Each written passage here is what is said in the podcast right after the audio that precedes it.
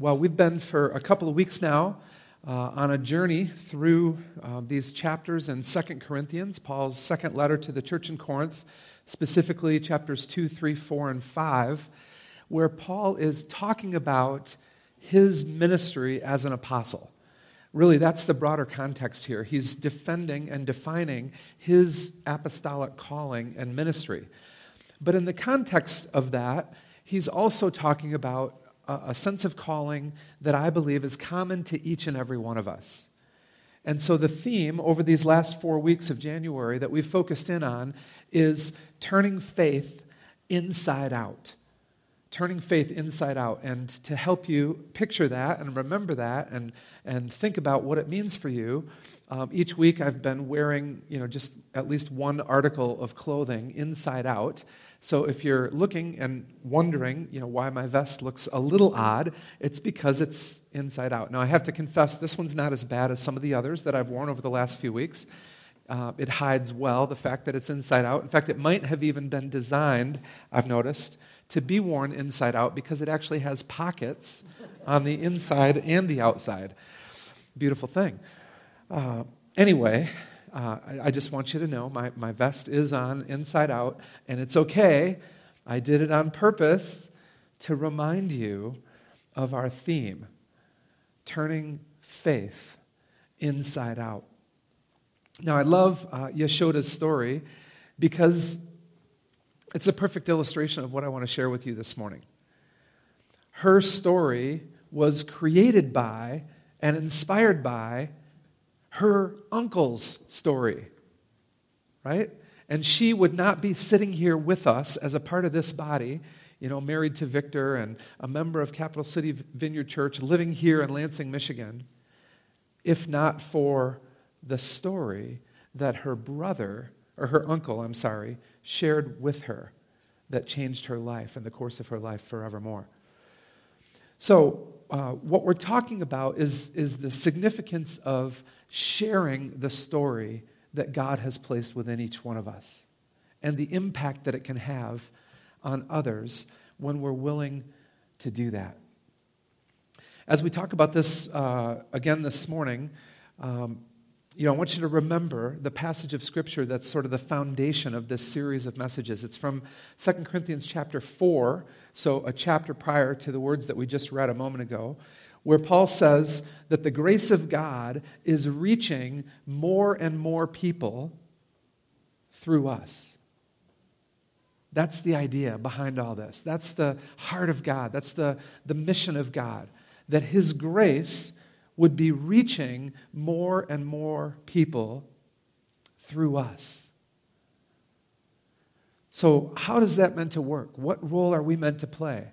How do we get to partner with God to extend His grace to people around the globe? Well, let me give you what amounts to both a preview of where I'm going with this message and an overview at the same time. Uh, I want to teach you this morning about the three M's of being missional. And I have to give props uh, to Owen for this idea. We talked, he talked about it at a leadership meeting that we had a couple months ago. And I thought it's just a really helpful paradigm for thinking about the way that God's called us to engage in his mission to the world. There are three M's that describe and define uh, what God's calling forth from each one of, of us as followers of Jesus Christ. Anybody know what they are besides Owen? Anybody remember from that leadership meeting a few months ago? No. but good guess, though. Thank you. Thank you for stepping out. All right, are you ready? Here they are. Three M's the message, the motivation, and the method. The message, the motivation, and the method. Those are the three M's of being missional that we're going to talk about this morning. Now, I have to confess to you, we're going to run out of time, and I'm going to try to just maybe get through the first two, and then we can come back and talk about the other one later. Uh, but what I want you to see with me is that all of these are, are talked about and described for us in some measure within the text of 2 Corinthians chapter 5. So I'm not just making this up as, you know, oh, well, it's, it's a slick little way to talk about mission because all these words start with M. You know, uh, it's one of those little preacher's tricks called alliteration to get you to remember things a little bit better. I'm not doing it for that reason. I'm, I'm actually doing it because this is what the text speaks to us. It speaks to us very clearly about the, the message, the motivation behind sharing the message and some, not all, but some of the methods by which we're called to do that. So let's begin then our exploration of Paul's advice and encouragement for us by understanding the message that we've been given. Here's what it amounts to the basic message of the gospel is our own story of being reconciled to God and becoming a new creation in Christ. Now, I hope you'll recognize in that statement a couple phrases that have come directly out of the text in 2 Corinthians 5.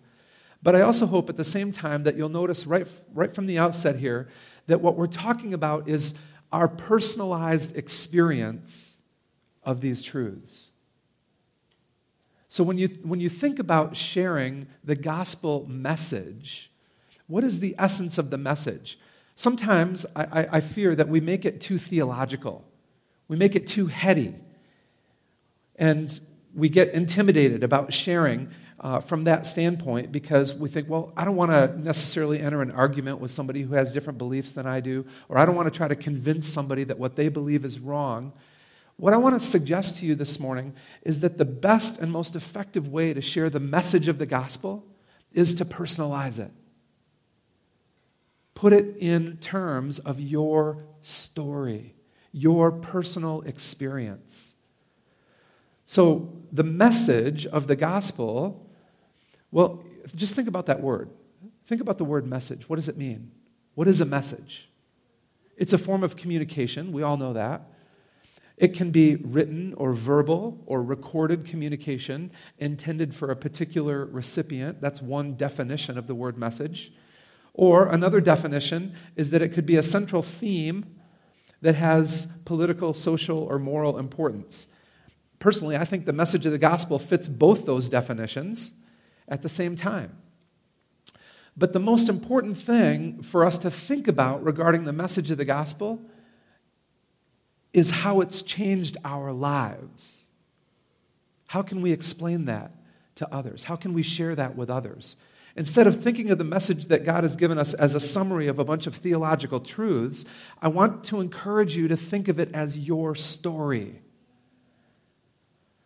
Not just any random story, but your personal story. How has your life been changed by Jesus Christ?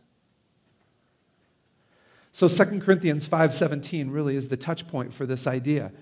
Paul says, Therefore, if anyone is in Christ, the new creation has come, the old has gone, the new is here. Now, there are two ways of reading a verse like that, right? You can think, well, isn't that a nice theological insight? The new creation has come. Anyone in Christ, the new creation has come. The old is gone. The new is here. You can just think about that intellectually and theologically and miss the most significant point about what that verse points to, right? It's, it's pointing to the experience of life change. It's pointing to the fact that every single person who is in Christ has gone from this life to this life. The old has gone, the new has come. Have you experienced that? Has that happened for you? If it has, then You've lived this verse, and you have a story to tell. So the real question is how have these words been true for you? Not just are they true in general, are they true theologically, but how have they been made true in your experience? How have you become a new creation in Christ? Find the answer to that question, and you've got a story to tell. So, this is the essence then of what I mean when I say that each one of us has a God story and that we're going to practice sharing them this year.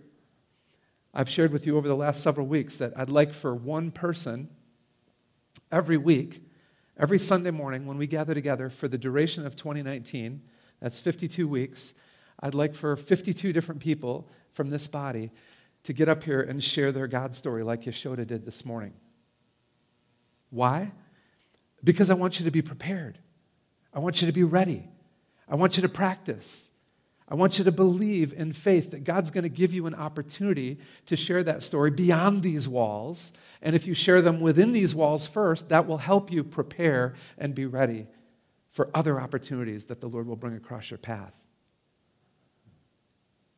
So, the essence here of what we're talking about is your own story of life change.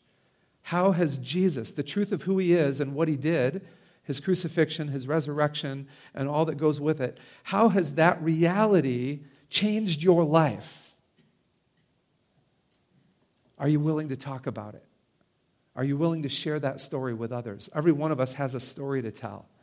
Each one of us has an experience of new life in Christ that nobody else can deny or refute. Think about that. People could say, Well, I disagree with your opinion, or I disagree with your theology. But nobody realistically can say, I don't, be, you know, like your story's not true. Right? Your story's true for you, and nobody else can refute it because it's your story. I mean, they, could, they can want to believe that it's true or false. I mean, but, but it, it carries weight because it comes with your own personal experience of being changed. So, um, so how, have, how have you been reconciled to God? There are a couple things here that Paul touches on now that I think are helpful insights that are central to the message of what Jesus has done. But again, I want you to focus on your own experience of these things not just the theological uh, truth uh, that they represent at a broader level. So, for example, look with me at two, two verses from this passage where Paul kind of summarizes the life and ministry of Jesus. Two examples of how he couches it. And you can always, of course, couch it in your own terms as you feel led. Uh, but two examples that come to mind for me are first um, 2 Corinthians 5:15, where Paul says, "He died for all, that those who live should no longer live for themselves, but for him who died for them and was raised again. So there it is in one sentence, the very essence of the gospel message. He's talking about Jesus, of course. Jesus came, Jesus lived among us, Jesus died for all of us, that those who live in him should no longer live for themselves, but for him because he died for them and was raised again. So, so Paul's talking here about the death and resurrection of Jesus, but again, notice that there's a personal aspect to this truth. How has the death and resurrection of Jesus changed your life so that you're no longer living for yourself, but living for God? That's your story. And nobody can take it away from you. Again, a little further down, 2 Corinthians 5:21. Paul says, God made him who had no sin to be sin for us, or some translations would say a sin offering. That's a little theological controversy that we won't spend too much time on. But, uh, but the point is, so that in him we might become the righteousness of God. There's another touch point for your story, right?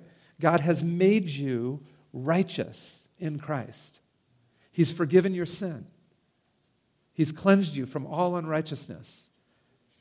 Are you able and willing to talk about how you've experienced that reality? How has it touched you? How has it changed you? How has it caused you to live a better life? So, what I'm saying is, don't be overwhelmed with the complexity of the gospel. I mean, you could look at a passage like this through theological lenses, and you could go really deep here. Paul's a deep thinker. And I, I don't want to deny that or, or minimize that in any way. Some people really like to think deep, deep. We've got some deep thinkers in this church. I commend you for thinking deeply about passages like this and all the, you know, all the theology that's laid in, you know, deeply in these words that Paul offers us, right? So we could get off into a long discussion about, about um, Christ, Christology, soteriology, ecclesiology, pneumatology. I mean, you know, all the ologies that you can think of are, are tied up in these, in these words of Paul. But, but listen, the, the goal is not to get people's eyes to glaze over when you start to talk. The goal is to draw them in. The goal is to capture their attention, right? How do you do that? By sharing your story. So, my encouragement to you is to keep this as simple and as achievable as possible. Don't make it more complex than it needs to be. Don't lose sight of the fact that the word gospel literally means good news. How has the good news of Jesus changed your life? That's the essence of your gospel message. So, let me talk about the messenger, right? It's one thing to recognize that this is the message. The message is the life and death of, and resurrection of Christ. The message is what he's done for us and how it's touched and changed our lives. But a message cannot be heard. A message cannot land where it's meant to. A, a message cannot reach the intended recipients if there's no messenger. So, implied here, in and throughout this passage, is the idea that the message requires messengers. And who are they? All of us. All of us. The answer is all of us. Each and every one of us are called, as followers of Jesus, to become messengers for Christ. Notice how Paul describes this in verses 19 and 20 specifically. Listen closely. Here's what he says He has committed to us, and that's an inclusive word, I believe, all of us. I mean, of course, he's talking about his own ministry, but he's including his readers as well. He's including everyone who hears and reads these words. He has committed to us the message of reconciliation. We are therefore Christ's ambassadors, as though God were making his appeal through us. I mean, stop and think about that. This is amazing. It's intimidating sometimes, this can be a little scary, but really, truth be told, it's a wonderful opportunity. It's an incredible miracle that God would want to choose us as his messengers, that he would want to make his appeal to other people through us. And you know, we often think, well, I'm not good enough to, I can't do that. And then we disqualify ourselves. We think, well, I'm not, you know, I'm not mature enough, or I don't know enough, or I'm not ready, or whatever. We come up with all sorts of good reasons, good excuses to disqualify ourselves from being the messengers of the gospel. But the point is, Paul's saying, no, no, no. The heart of God is that the message of the gospel would be declared and dispersed through all of us. We are the messengers and we all have a message to share. So, your story has unique power to capture people's attention and imagination. I mean, who wasn't sitting on the edge of their seat listening to Yashoda share about her, her life? People know instinctively when you start to share your story that they shouldn't criticize it or condemn it, right? Because it's your story. People respect that. They might not have the same reservations about your opinions or your beliefs. If you want to have a theological discussion with somebody, that's going to probably lead down a different path. But if you're looking for opportunities to share your story and inviting other people to share their stories, you'll find doors are opened all over the place. Why? Why is it different? How is it different? Well, stories come from the heart, not from the head. And they touch the hearts of those hearing them in a different way. They have unique power to speak to those who hear them. So, when it comes to being a more effective messenger of the gospel, my tip for you is this, and I'm still working on this myself. I haven't perfected the craft, but the idea here is to craft your message to aim for the heart of those you have opportunity to speak with. Don't aim for the head, aim for the heart. What can you share about your own life experience of following Christ that would be appealing and enticing and intriguing to other people? Let me give you an example. I heard a God story this week that was like, whoa, are you kidding me? This is amazing. I had lunch earlier this week with an uh, older gentleman uh, named Anthony, and uh, I'll tell you his story, which he told me firsthand as we shared lunch together. Uh, he relayed to me the account that when he was a young man, he'd started a business in his home country of Ghana, uh, and uh, he was running a taxi cab business, but it was very stressful being a business owner, and uh, it was he, there was just an emptiness within him. He was grappling with uh, feeling like the meaninglessness of life. And the stress of running this business was accumulating to the point where he was, he was done. He was ready to just commit suicide. And so he climbed to the top of a building in Ghana. Uh, this is 1975 when he was 25 year old young man. Climbed to the top of this building and uh, he was on the seventh floor of this business building, standing on a ledge, prepared to jump. True story. He's standing there on the ledge, prepared to jump off and end his life, when he hears a voice speaking. And the voice says, Some people here are going to die, and when they die, if they don't accept Christ, they will die twice. Imagine, he's standing on the ledge, about to jump, about to kill himself, and he hears a voice say those words.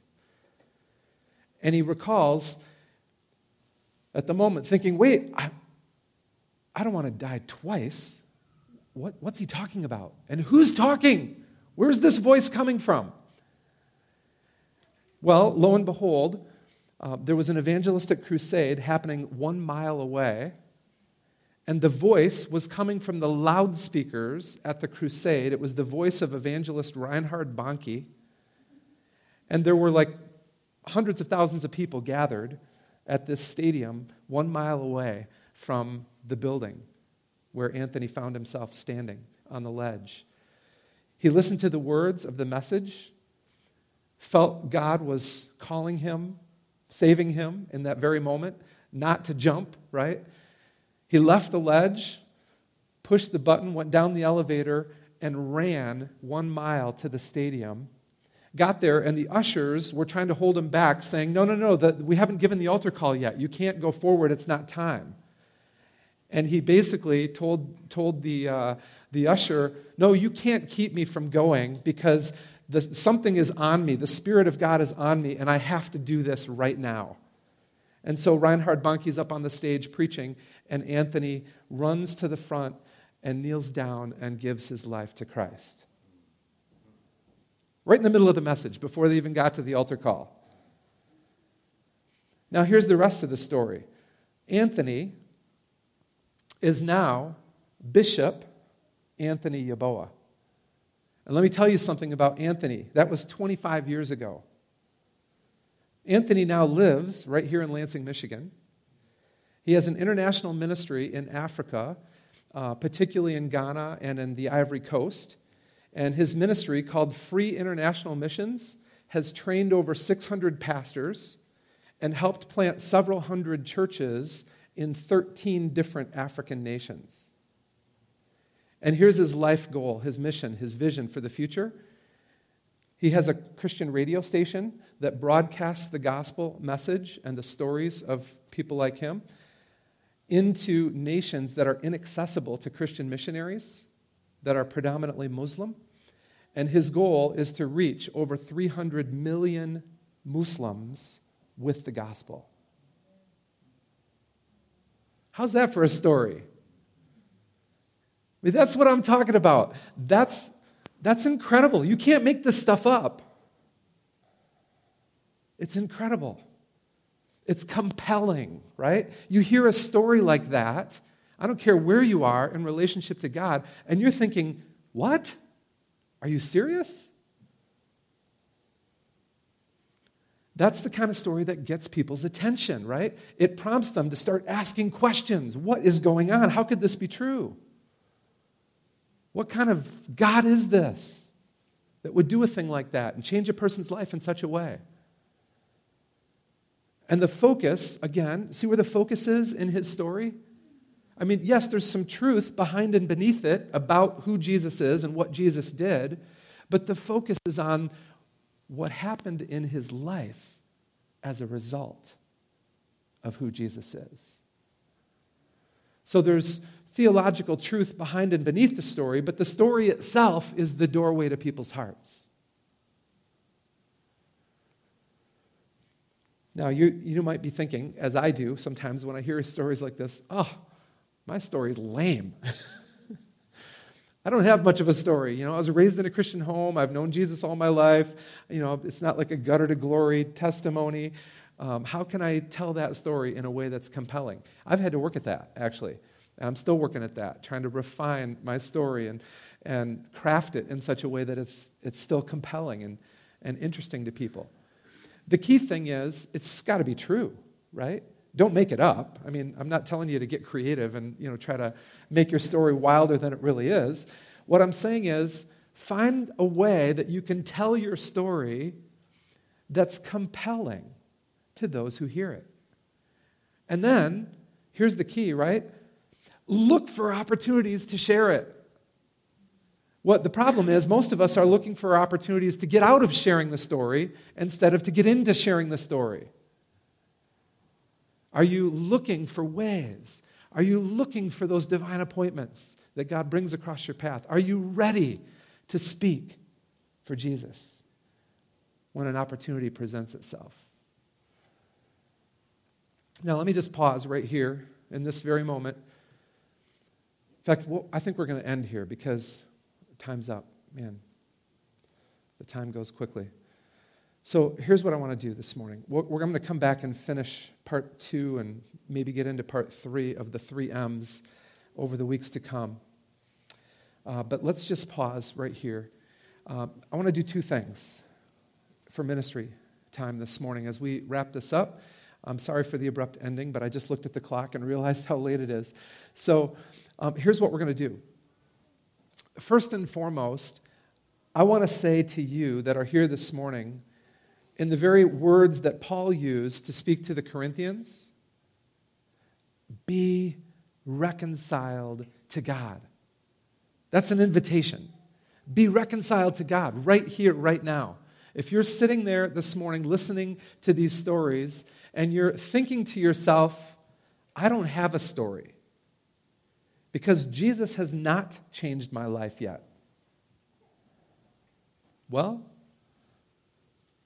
now's your chance. This is your opportunity. Right here, right now, you can make a decision to give your life to Jesus and be reconciled to God. That's the invitation that is before you. And that invitation is available to each and every one of us. So I know that many of you looking out here, I know you well. You've been part of this church, most of you, for a long time. I know most of you have already made that decision. But if there's anyone here this morning that has not chosen to be reconciled to God through faith in Jesus Christ, would you like to do that? Anyone? I am going to commit to you that I will present that invitation more routinely over the year to come. I would like you to commit to me that you will look for opportunities to share your story with people and to invite them to come to church with you. How about that for a deal? Because I believe from my heart of hearts this is the mission of God and the mission of his church. God is wanting to see more and more people receive his grace. And honestly, we've not been very good at this. That's why I'm talking about it.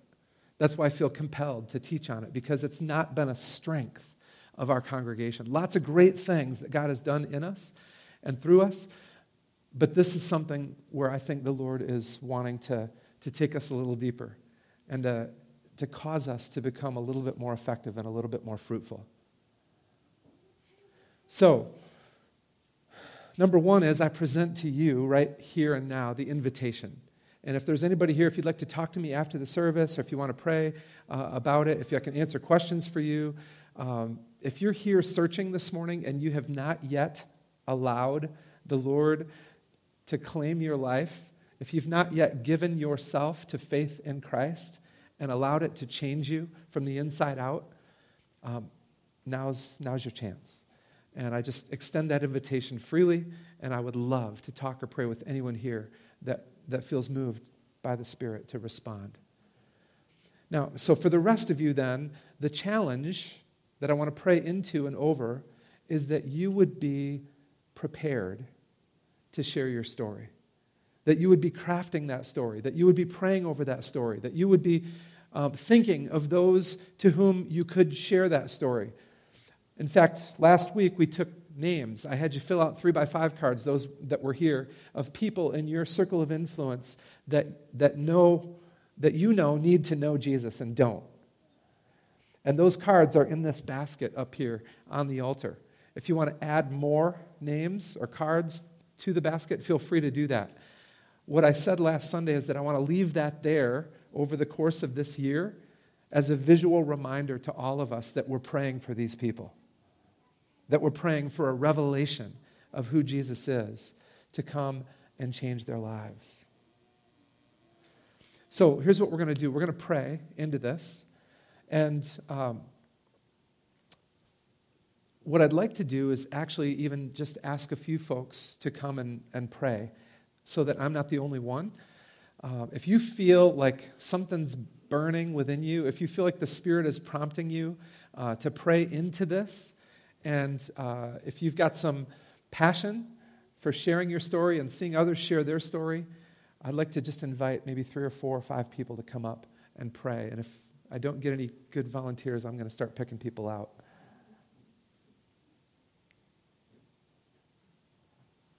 All right, Carrie, I see you. Amen. Michael, come on. Zachary? Is he still here? Ah, not for the moment. Okay. Anybody else? I'll take one or two more. All right, you guys, come on over here.